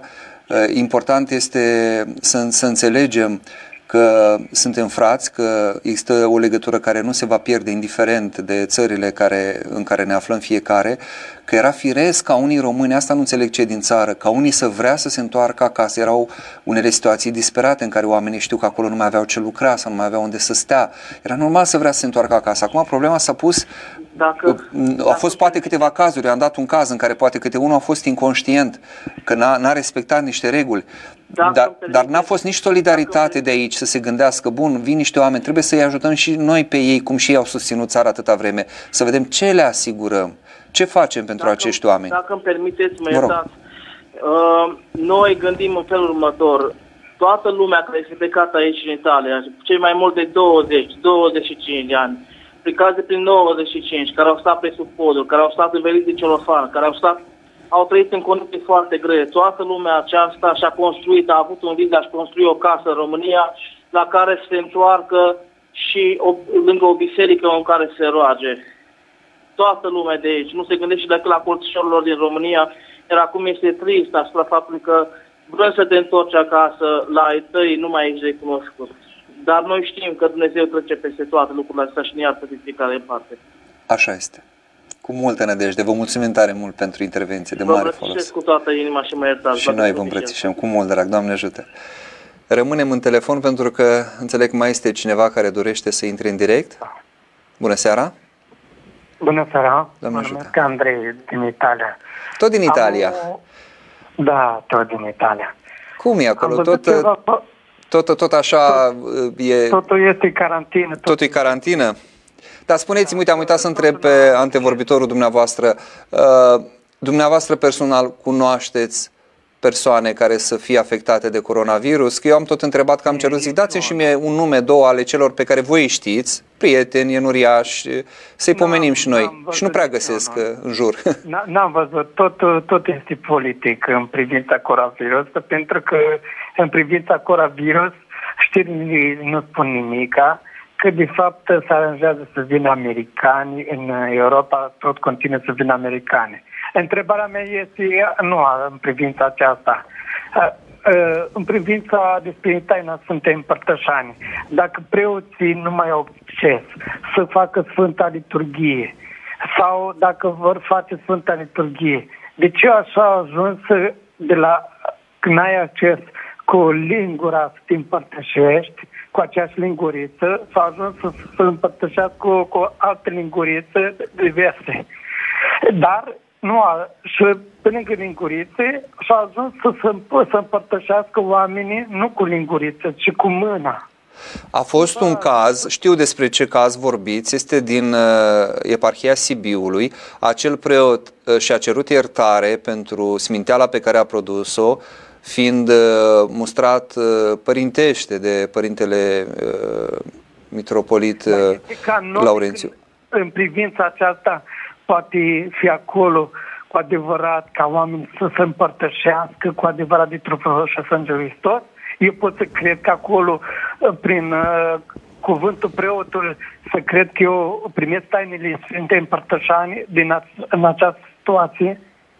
Bineînțeles că acum Hristos nu stă în nevrednicia noastră. Dacă noi preoții mai facem prostii, nu înseamnă că Hristos uh, pleacă, se scrăbește și un credincios nu mai nu, beneficiază. Nu, nu. E, e, vorba, e vorba dacă preotul uh, are dreptul să împărtășească cu mâinile sale. Nu, nu, nu, asta vă spun, nu, nu are, nu. Dar acel, acel părinte care e și profesor uh, a înțeles unde a greșit și și-a, și-a cerut iertare pentru această inovație, faptul că lua cu mâna, muia în potir și dădea în gura credinciosului. Deci nu, clar nu. Deci aici lucrurile nu se discută. Deci rânduiala acum, în Biserica Ortodoxă, să ne împărtășim cu această linguriță. A fost acel mesaj, probabil asta vă referiți al uh, Patriarhiei, cu privire la uh, cei care, din frică, din slabă credință, vor ei cu lingurița lor să se împărtășească. Și acolo, sigur, trebuie în anumite condiții. Vii tu cu lingurița, dar nu vii cu lingurița de acasă și pe aia te duci tot cu lingurița aia mănânci gem de caise. Aia dacă vrei neapărat, într-o situație cu totul excepțională, poți să, poți să o pun acolo, că și noi avem mai multe lingurițe. nu împărtășesc cu o singură linguriță, uh, la liturghia asta o folosesc pe una, poate duminica viitoare am o altă linguriță, avem uh, mai multe lingurițe, împărtășim însă din aceeași, nu? Dacă, de exemplu, suntem doi preoți și poate împărtășim din două potire, fiecare împărtășește cu o altă linguriță, dar tot cu aceeași împărtășim toți credincioșii și ne împărtășim și noi. Deci faptul că s-ar mai adăuga o linguriță din care să se împărtășească acel credincios în situații cu totul excepționale, este un pogorământ pentru cei care realmente nu, nu, sigur, noi zicem, dacă nu poți crede, stai deoparte, înțeleg. Dar și Mântuitorul, aduceți-vă aminte, nu i-a alungat pe apostol de câte ori nu și-au arătat necredința, de câte ori nu i-a certat, nu i-a zis puțin credincioșilor, acum și voi sunteți nepricepuți. Dar nu i-a alungat. Aduceți-vă aminte. Și erau ucenicii Domnului, aleși de el, care au stat trei ani lângă el și aduceți-vă aminte de câte ori ba l-au și părăsit, ba au și plecat, nu, în momentul cel mai greu. Asta nu înseamnă că i-a îndepărtat. Așa și noi nu putem să îi îndepărtăm pe acești oameni. Dacă ei totuși vor să se apropie și au, s-a găsit această formulă. Sigur, vom vedea în timp ce, ce efecte uh, vor fi, uh, dar să nu ne pripim să, să judecăm. Uh, însă eu vă spun că cei mai mulți nu. Nu au cerut uh, să vină cu lingurițe. Eu am tot vorbit și eu cu preoții pe care îi mai cunosc Oamenii nu cer asta. Cine vine să se împărtășească are, are credință că e trupul și sângele Domnului, punct. În mileniul creștin s-a întâmplat să nu fie lingurițe și oamenii să împărtășească fără lingurițe? De-a lungul istoriei, da. Dacă vă referiți ce s-a întâmplat de-a lungul da, istoriei da, fără da, linguriță, da. Dar nu, nu întotdeauna împărtășania a fost cu linguriță. Se dădea, se dădea omului în mână exact cum, de exemplu, dacă noi suntem mai mulți preoți, cu erarhul sau fără erarh, la o slujbă. Fiecare primește trupul Domnului, o parte din trupul Domnului în mână, se împărtășește și apoi vine fiecare la potir și ia de acolo sau primește din mâna ierarhului. Uh, să, din, uh, și trupul Domnului și potirul. Uh, și... Și, și dacă trupul Domnului are dreptul să să țină credinciosul dacă în caz că nu este un alt preot sau diacon? Nu, nu, nu, nu, nu, nu, nu, nu, nu, categoric rânduiala acum este că nu are voie. Eu vă spun că cândva în istorie la început așa era. Da, chiar li se dădea acasă, erau situații în care li se dădea acasă ca să se poată împărtăși peste săptămână. Deci au fost situații excepționale, noi asta trebuie să vedem. Noi avem impresia că așa cum e acum, așa a fost dintotdeauna există o evoluție, un dinamism al bisericii. Viața bisericii, cum să zic, merge înainte, adică e, fiind un organism viu, trebuie să se adapteze, dar nu în sensul lumesc al cuvântului, ci în sensul bun al cuvântului, ca uh, să, să, să punem în aplicare învățăturile de credință statornicite în condițiile în care ne aflăm. Dacă la un moment dat credincioșii au început să ia împărtășania acasă și unii chiar mai făceau nu știu ce tâmpenii, s-a interzis lucrul ăsta la un moment dat. După care s-a interzis să li se mai dea în mână, li s-a pus direct în gură, s-a dat cu lingurița și tot așa. Adică uh, sunt adaptări, dar acum rânduiala aceasta este. Vreau să mai întreb și o altă întrebare. Ce vom face dacă în continuu vin americanii și, și ce, ce faci? Au zis, mi-aduceți aminte de un cântec din copilărie ce ne facem noi țiganii că ne vin americanii și nu știu ce, era, era foarte simpatic. Încerc da. și eu să mai glumesc, să mai descrețim frunțile. Vin, continuu, uh, tot continuu american și știrile nu spun a, astea. Nici o știre din Europa nu spune toate astea. Am, am văzut și eu știrea aceea că este o operațiune stabilită mai de mult și fiind țări NATO, asta înseamnă că vin americani, suntem în cadrul NATO, dar asta este grija noastră, iertați-mă, nu mai putem dormi seara acum că sunt americanii uh, acolo sau că sunt rușii la Nistru. Noi trebuie să ne vedem de credința noastră. Au venit turci, au venit tătari, au venit... Uh, care e problema? Până una alta, deocamdată, americanii sunt garanții securității noastre. Să nu uităm asta. Adică ne... Vreau să mai întreb un, un singur lucru cu iertare. De, de, ce, de ce preoții nu au dreptul să mai slujească acum cu coronavirusul? De ce, de ce nu se mai permite în fața mulțimii de oameni să nu mai slujească? Ba da, pot să slujească. Cum nu pot să slujească? Pe une, unele biserici au venit poliția și i-au numărat și că i-au oprit din slujbă, a întrerupt slujba Sfinte Liturghii pentru ca să nu slujească Sfânta Liturghie. Nu, în România uh, este o, am auzit și eu de o situație în care ar fi intrat poliția să numere, inclusiv la noi în Iași, a fost într-o biserică, a intrat, a numărat, dar noi am respectat rânduiala. 50 au zis, 50 au fost înăuntru, restul au fost afară, au ascultat de la boxe, deci nu au fost probleme de genul ăsta, credeți-mă. Adică eu n-am auzit. Așa pe surse, cum se zice, circulă multe. Bun, haideți să lăsăm Bine, și altuia așteptăm șansa, de că mai, Sfintele mai avem Paște. telefoane, da? Da. Bine, mă Ne iertați. așteptăm de Sfintele Paște. Da. În privința coronavirus.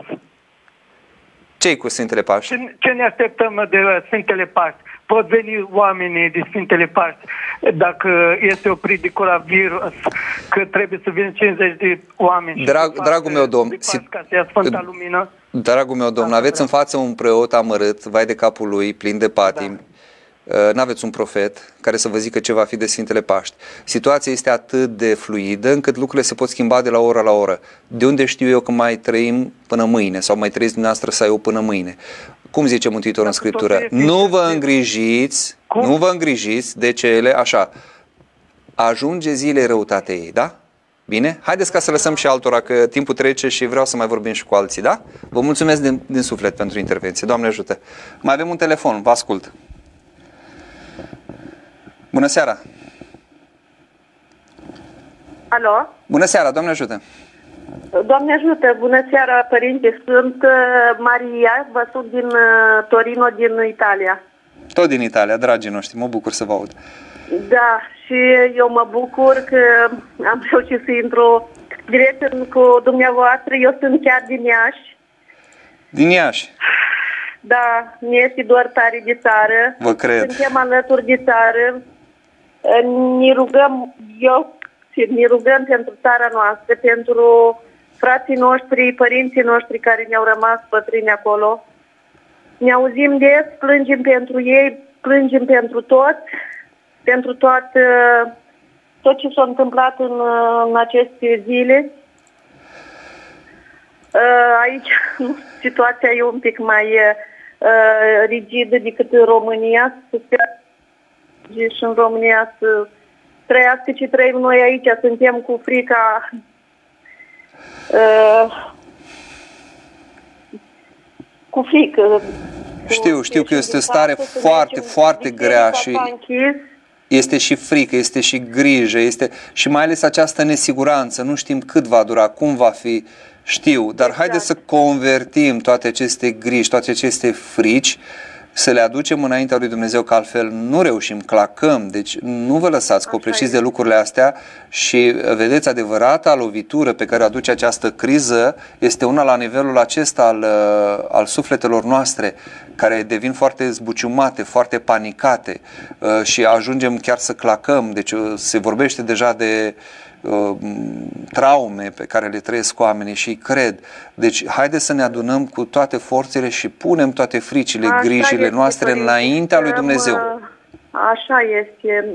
Uh, Mă rog la Dumnezeu, uh, eu l-am găsit pe Dumnezeu aici în Italia, poate așa Dumnezeu o, o trebuie să plec din țară ca să-l găsesc aici și îi mulțumesc uh, pentru lucrul ăsta minunat care mi l-a dat, mântuirea sufletului cu nădejde mare. Și m, cei ce ne, ne doare mult, cel puțin pe mine, este faptul că la început uh, s-au făcut la biserică de când s-a început uh, postul Paștelui, uh, rugăciuni, uh, acatistii, cu spovedanii seara. Uh, Deci ultima împărtășanie care au fost și care am uh, Dumnezeu m-a binecuvântat a fost prima uh, când a fost uh, prima duminică din post. După aia nu s-a mai făcut, s-a închis, deci nu ne-a mai dat voie. Acum, m, săptămâna asta s-a închis biserica, deci nu ne mai lasă, pentru că aici dacă te, te întâlnești o poliția sau cineva Da. din... Uh, ni- uh, trebuie să dovedești cu uh, lucruri adevărate, altfel îți ești penal. Deci nu, nu, Suntem, nu, nu uh, cereți să aveți o hârtie ceva, nu? Doar să, să ba da, demonstrați. ba da, ba da. Dar hârtia Ba da, aceea cine o ce? eliberează? Uh, nu, o descărcăm de pe internet, deci Așa. este o autorizație, un, uh, un model, o, Așa. și o, uh, în momentul că dacă te întâlnești pe stradă poliția, uh, bineînțeles îți faci întrebări unde mergi, ce trebuie să faci. Dar uh, Deci el te crede pe, pe cuvânt, Așa, dar am trebuie înțeles. să-și dovedești.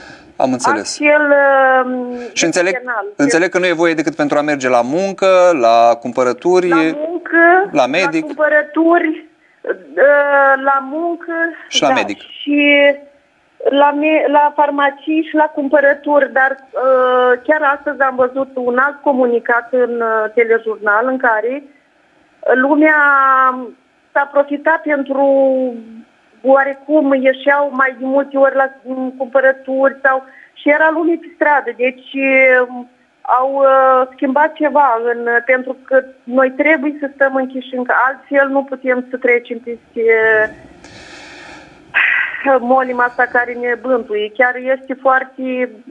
E ceva spăimântător, părinte, ce, să, ce se întâmplă aici, ce se vede. Așa este, dar cu cât respectăm mai mulți și mai mult Așa e, aceste da. reguli, cu atât lucrurile se calmează mai devreme. Cu cât uh, încălcăm și umblăm aiurea, sigur, Bine, se lungește. Eu personal uh, trebuie să merg uh, de la... De, lu- mie mi-au redus serviciul la două zile pe săptămână și risc să plec de acasă, trebuie să plec, altfel nu pot când îmi pierd serviciu. Cu Doamne ajută, cu Da, aleu pe Dumnezeu cu mine să ne apără și să fie voia Lui, că altfel oricum nu putem face nimic noi. Și să nu uitați, cu cât ne este mai greu, cu atât Dumnezeu este mai aproape și mai accesibil. Pentru că noi, cum suntem noi oamenii? Când ne este bine, uităm de Dumnezeu. Hai să ne aducem aminte, Așa anul, anul trecut pe Așa vremea este. asta, cum eram noi, cât de relaxați, Da. care mai de care, căutam să ne simțim bine, să ne ducem cu tare, ne făceam tot felul de planuri. Câți dintre noi ne gândeam cu adevărat la Dumnezeu, câți dintre noi ne puneam probleme cei cu viața asta, ce avem noi de făcut, ce o să fie, ce ne așteaptă. Iată, acum Nimeni. avem această Da. șansă. Haideți să o vedem ca pe o șansă ca să înțelegem cei cu noi, ce avem de făcut și să ne lipim mai mult de Dumnezeu. Și o să vedeți, cu cât ne lipim mai mult de Dumnezeu, ați văzut cetatea Ninive, care trebuia să fie pierdută pentru păcatele ei și a zis profetul Iona, asta este, va fi uci- distrusă cetatea. Da, Au, așa s-au pus aia pe post și pe rugăciune și pe pocăință și Dumnezeu însuși a întors cuvântul. Ei- Profeția este. s-a dovedit mincinoasă, ca să zic așa, că Iona era și supărat că nu s-a împlinit profeția acum. Asta era grija lui, nu, nu era milă de cetate că a scăpat. Așa și este, noi, părinte. să, să ne ajute Dumnezeu să ieșim din asta cu bine, da? Dar să ne ținem Doamne de El. ajută, vă mulțumesc, mă bucur enorm. Uh, Doamne ajută să Dumnezeu să binecuvânteze România cea dragă nouă. Uh, Sunt mândră că sunt româncă ortodoxă și fiu al Dumnezeu și frați, surori împreună. Fiți tari în credință și întăriți și pe cei de acolo. E nevoie de rugăciune, Așa mai ales, este. mai ales în, în Occident, unde s-a cam pierdut mult din rugăciune și din ce înseamnă slujirea lui Dumnezeu. Întăriți acolo credința și pe ei și pe dumneavoastră și cu toții o să biruim și o să ieșim din asta, nădăjduind că vom învăța ceva din lecția aceasta. Acesta, ce se întâmplă acum, este doar un avertisment al lui Dumnezeu. Încă nu sunt vremurile de pe urmă, încă haideți să fim serioși. Ceea ce m, pătimim noi este nimic pe lângă ceea ce se poate întâmpla. Pe lângă ce au pățit părinții noștri. Nu uităm că a fost Așa un, este. vreo două războaie mondiale, au fost atâtea nenorociri. Da? Foamete și altele. Bine, sănătate, Doamne ajută! Încă un telefon, deja sunt foarte multe întrebări, aș dori să încerc să mai dialoghez și cu cei care au scris, dar mai luăm un telefon și apoi încerc să, să oprim telefoanele, să discutăm. Doamne ajută! Dacă sunteți în direct, Doamne ajută! Alo, Bună seara, Doamne ajută! bună seara. Bună seara, ce faceți? Uh, numele meu este Ancuța. De unde sunteți? Uh, sunt din Iași și locuiesc în uh, UK. A, acum sunteți în Marea Britanie. da. Și cum e acolo? Că înțeleg că acolo britanicii sunt un pic uh, Mai pragmatici. mai pragmatici, ca să zic. Trebuie să, să fim calmi și să mergem înainte. Așa. Eu am norocul să lucrez într-o uh, agenție de media și drept urmare putem lucra de acasă, ceea ce este bine. Da. Uh, Dar la fel cum au spus, uh, au spus și cei care au sunt plecați în Italia, ceea ce mi se pare mie foarte um, interesant este faptul că l-am descoperit pe Dumnezeu fiind plecați de casă. Da. Foarte mulți români l-au descoperit așa, pentru că noi nu ne dăm seama ce comoară avem în aceste biserici, în aceste rugăciuni care se fac tot timpul, faptul că în România sunt mulți oameni care postez, se spovedesc, e multă liturghie. Iată, vedem că și aici să, suntem afectați. Dar asta a ținut neamul acesta. Noi nu am realizat cât de important a fost și cei mulți au realizat abia când au plecat afară. Nu și-au dat seama. Exact ca atunci când părăsești, dintr-o dată te trezești așa ca într-un deșert spiritual și apreciezi vegetația pe care o aveai la tine acasă. Exact, că eu când eram acasă eram, încercam să găsesc spiritualitatea asta oriunde, dar nu în biserică. Și a fost foarte interesant. Dar ceea ce mi se pare mie interesant și vreau să vă cer uh, opinia probabil, este faptul că această boală ne găsește dezbinați de parte de familie, de parte de prieteni. Și um, mă gândeam eu astăzi că în dorința noastră este de a ne ajuta și de a ne ajuta familia, ceea ce este normal, dar în același timp, dacă ideea este ca noi să ne ajutăm între noi, mi se pare cumva asta o oportunitate da. de a ajuta de a ajuta străinii și de a ne ajuta pe noi ca oameni. Așa este pentru că ai pe cineva drag undeva și nu poți să ajungi, e, poate chiar în altă țară, sunt părinții sau bunicii, și atunci ei cumva sunt la mila celor care se află acolo. Și e dureros pe de o parte că nu-i poți ajuta, dar pe de altă parte și eu vă spun că și o, o, vor fi multe situații în care vom interveni. E, e, e o șansă ca cei care sunt în proximitatea lor să intervine și să ajute. Deja și noi ne gândim ca biserică și avem multe situații în care încercăm să intervenim.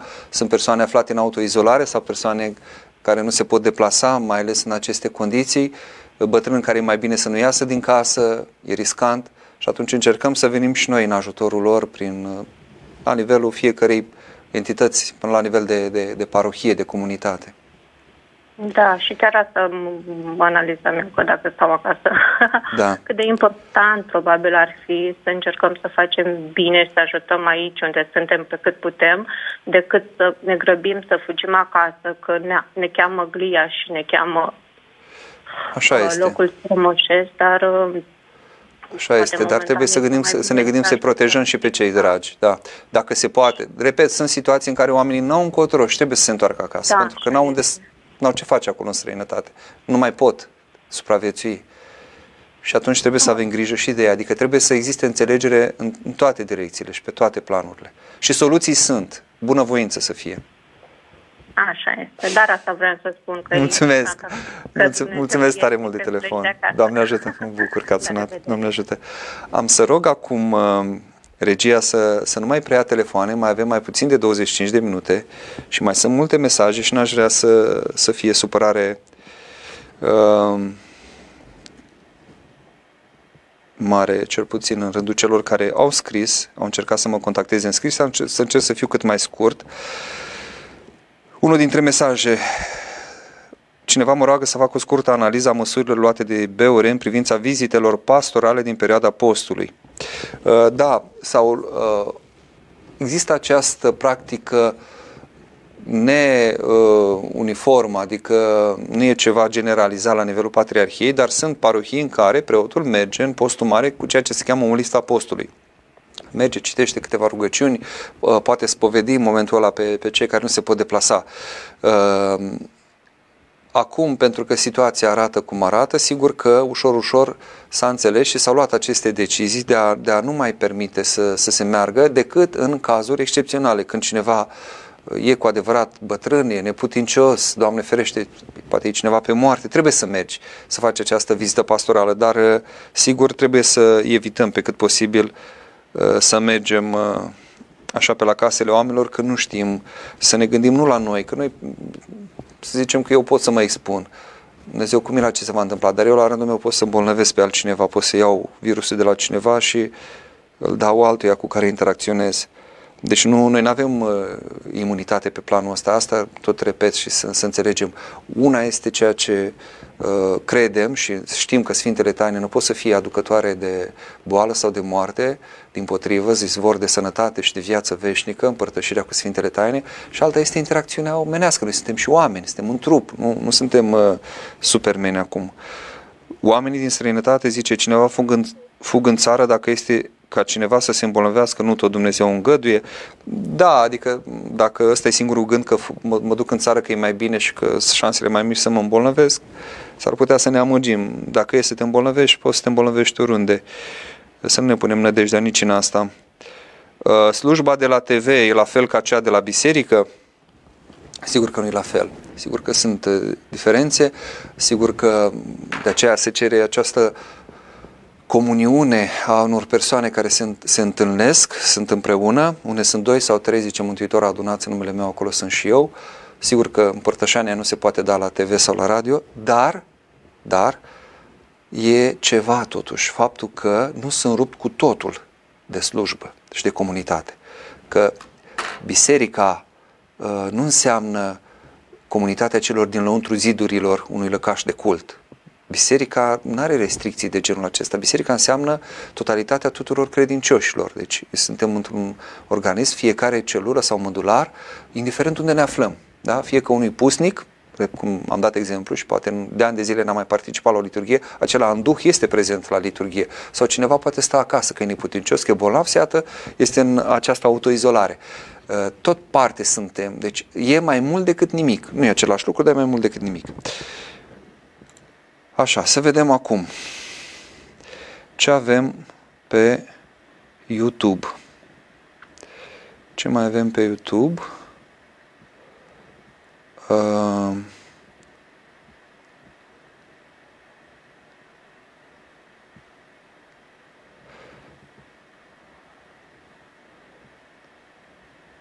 o secundă. Dacă uh, câte catisme recomandați să citesc din sau nu? Nu este, stați o secundă. Ba da, câte cateisme recomanda să citesc la psaltire? Uh, asta vă sfătuiți cu duhovnicul.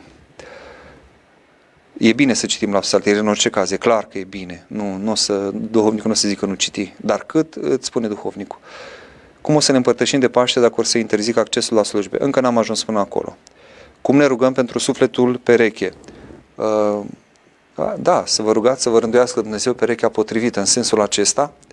Uh, rugați-vă la cine vreți, la Maica Domnului, la un sfânt la care aveți evlavie și fiți deschiși la, s-ar putea ca să existe acel suflet uh, cu care să vă potriviți, să fiți compatibil și să nu-l vedeți. Poate să fie deja și atunci rugăciunea ne ajută să ne liniștim, să ne limpezim și să vedem care este persoana potrivită pentru noi. Ce părere aveți despre muzica rock? Am fost rocker la viața mea, am ascultat uh, rock în tinerețile mele, sigur, era o perioadă mai zbuciumată în care mă depărtasem de, de biserică. Și uh, sigur că sunt și nuanțe, cum s-a zis, în zona asta extremă, satanică, sunt, sunt și formații care chiar practică ritualuri, dar sunt și trupe care nu au neapărat sau nu au nimic din, din sfera aceasta, însă sigur că ele au un anumit mesaj pe care îl transmite, este un, un anumit duh, ca să zic așa, și atunci uh, nu orice poate fi ascultat și oricând. Uh, dacă vă apropiați de Dumnezeu și țineți legătura cu Dumnezeu, o să vedeți că nu, nu, nu vă mai trebuie neapărat nici muzică rog, nici de altă natură. Așa. De ce preoții cer bani în continuu de la oameni sărmani care beau de mâncare? Eu, din câte știu, Iisus nu cerea nimic în a ajuta oamenii, iar preoții îl reprezintă pe Hristos. Este exagerare. O, poate să zicem un caz la, nu știu, 100 de mii sau un milion, când cineva se ceară de la un preot să ceară bani de la oameni care beau de mâncare. Eu nu cunosc astfel de situații. Dacă s-a auzit, este cu totul excepțional și ieșit din comun și sigur că nu se cuvine, acel preot greșește înaintea lui Dumnezeu și va da socoteală. Dacă vreți dumneavoastră să-l judecați, judecați-l înainte de judecată dar uh, știe Dumnezeu ce fac preoții lui și știe cum să-i judece el. Dacă avem credință în Dumnezeu, înseamnă că avem încredere și că El poate interveni și dacă un preot o ia razna, știe El cum să-l dea deoparte. Ce înseamnă ecumenismul? Uh, cuvântul ecumenic în sens bun înseamnă ceea ce cuprinde toată lumea. Sunt sinoadele ecumenice, adică sinoadele uh, care cuprindeau uh, toți uh, arhierei din, uh, din biserică.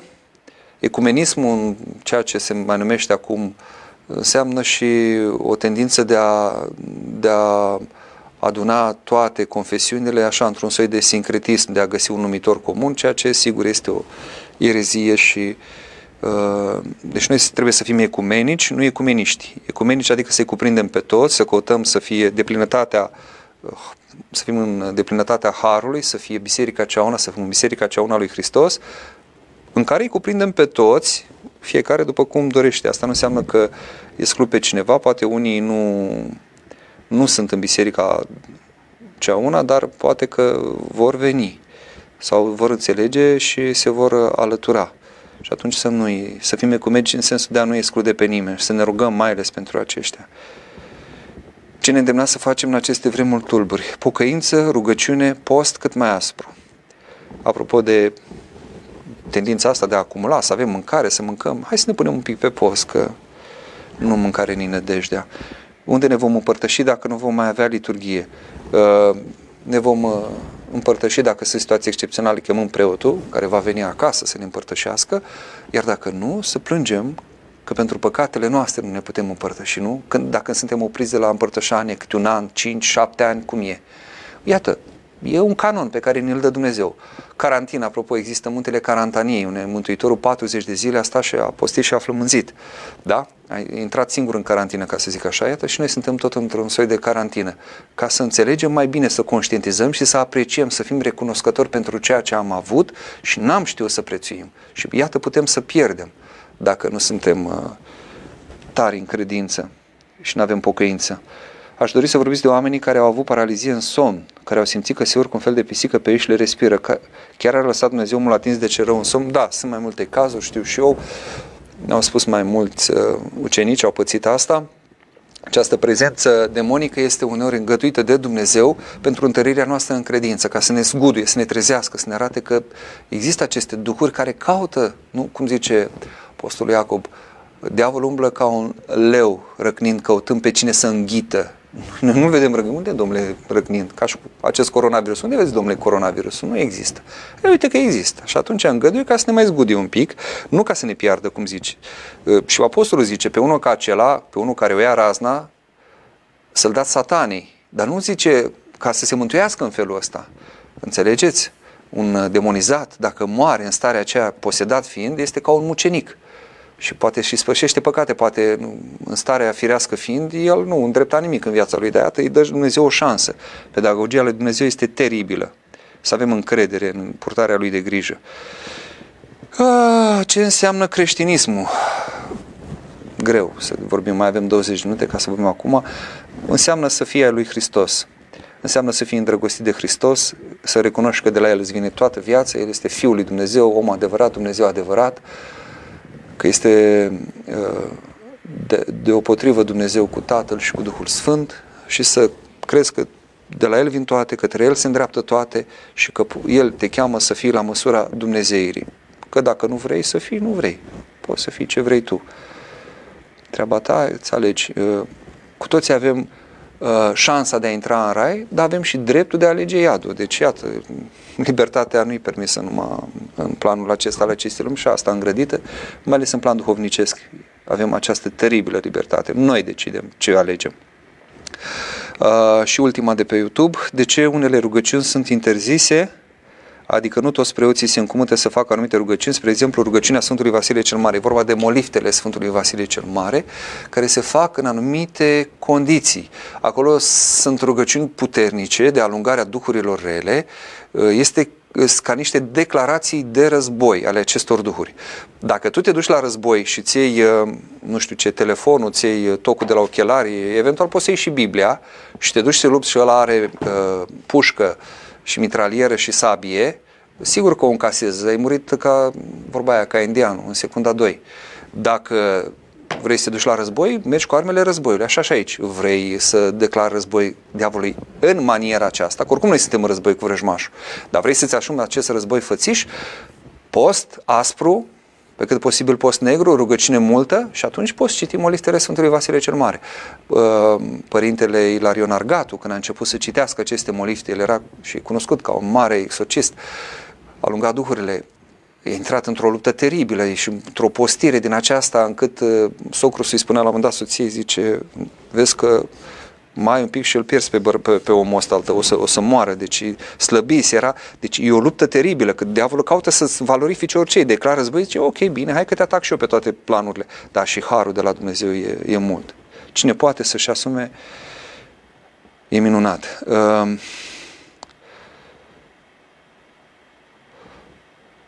dacă sunt creștini cu acest virus, ar trebui ca dânsii să se mai ducă la biserică și eventual să se împărtășească. Deci dacă avem credință, mergem și ne împărtășim. Nu. Cineva zice că dacă am vorbit în fiecare seară ar fi ca un balsam. Readuc aminte că în fiecare seară veți găsi pe, pe canalele Facebook și YouTube ale eh, portalului Doxologia la această oră câte un preot. O să anunț din nou la final eh, Uh, preoții care vorbi, vor vorbi în următoarele trei zile. Ne dăjduim să reușim în fiecare seară să avem câte un preot în direct. Vă așteptăm cu drag la Bilbao, așa este, ar fi trebuit să ajung la Bilbao, era programată o conferință acolo. În condițiile actuale, vă dați seama că n-am cum să ajung. Și îmi pare tare, tare rău. Sunteți foarte dragi și vă port în rugăciune și nădăjduiesc să ne revedem curând. Să intrăm pe contul pe transmisia de pe Facebook a Doxologia, dacă mai găsesc.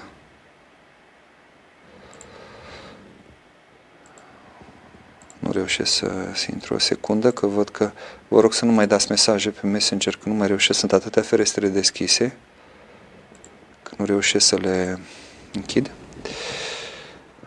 Când ne apropiem de final, 15 minute mai avem.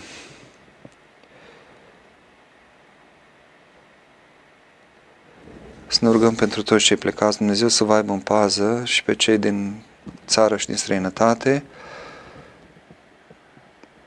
Unul dintre scopurile postului este ca și noi oamenii să fim mai buni și îngăduitori. Spuneți că nu știm să scriem românește, dar demonstrați noastră asta e o discuție, o polemică între voi. Vă rog, nu vă, nu vă certați, nu asta este, nu asta este rostul acestei emisiuni. În plină pandemie, un creștin, dacă se îmbolnăvește, poate fi spovedit sau împărtășit în caz că este într-o stare foarte gravă sau preoții nu mai pot să vârși când crește glabul de coronavirus.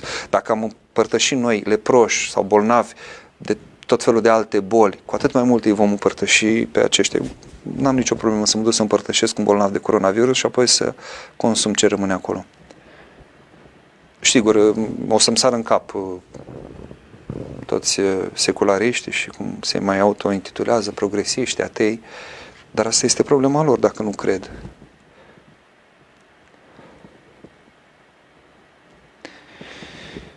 Așa, sunt multe mesaje de salut,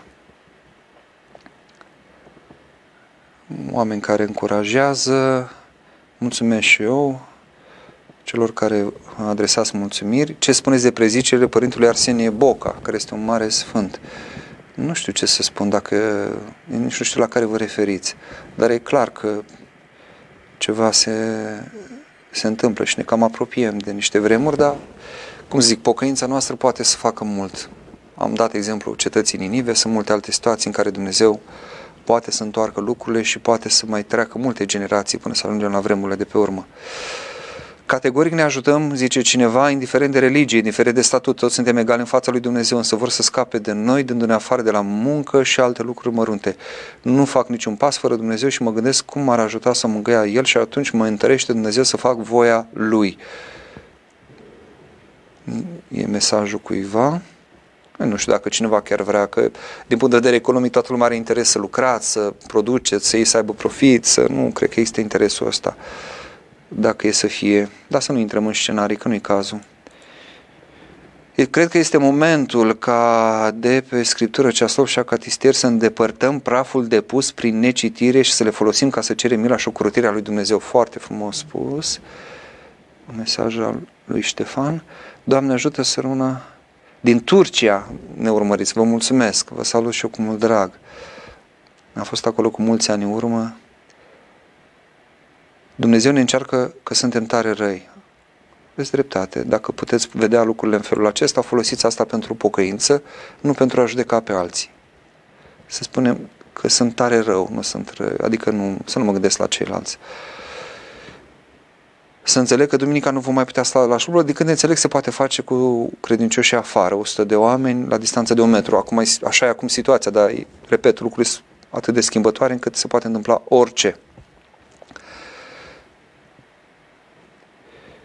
Nu vreau să fi rea, dar eu nu am să mai votez niciodată indiferent ce rușine să ne înjure să vorbească de rău diaspora. Nu toată diaspora vrea să plece. Da, am vorbit despre asta, ne pare tare rău că s-a ajuns să fiți acuzați așa în bloc.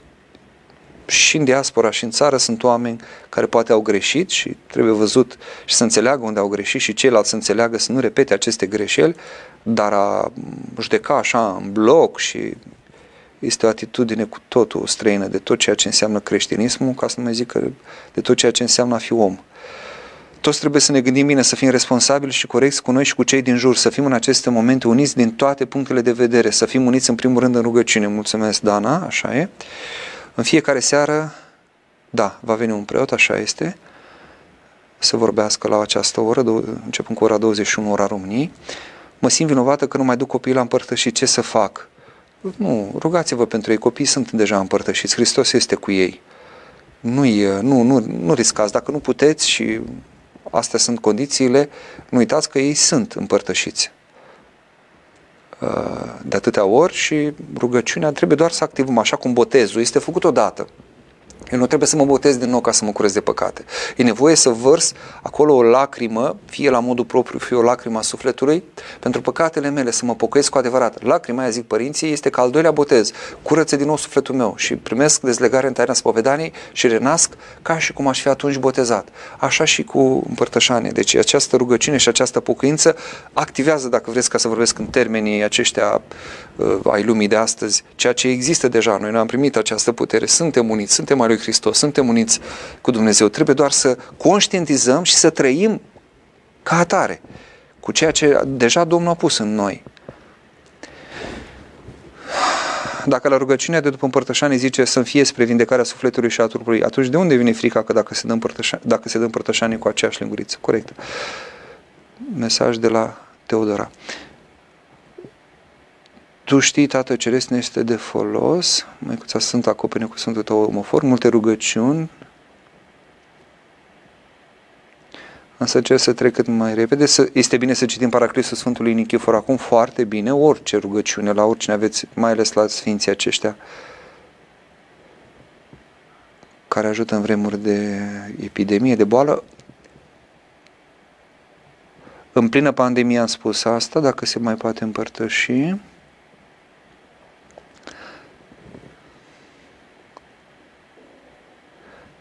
Să vă pomenească Dumnezeu, sunt care ați dat un nume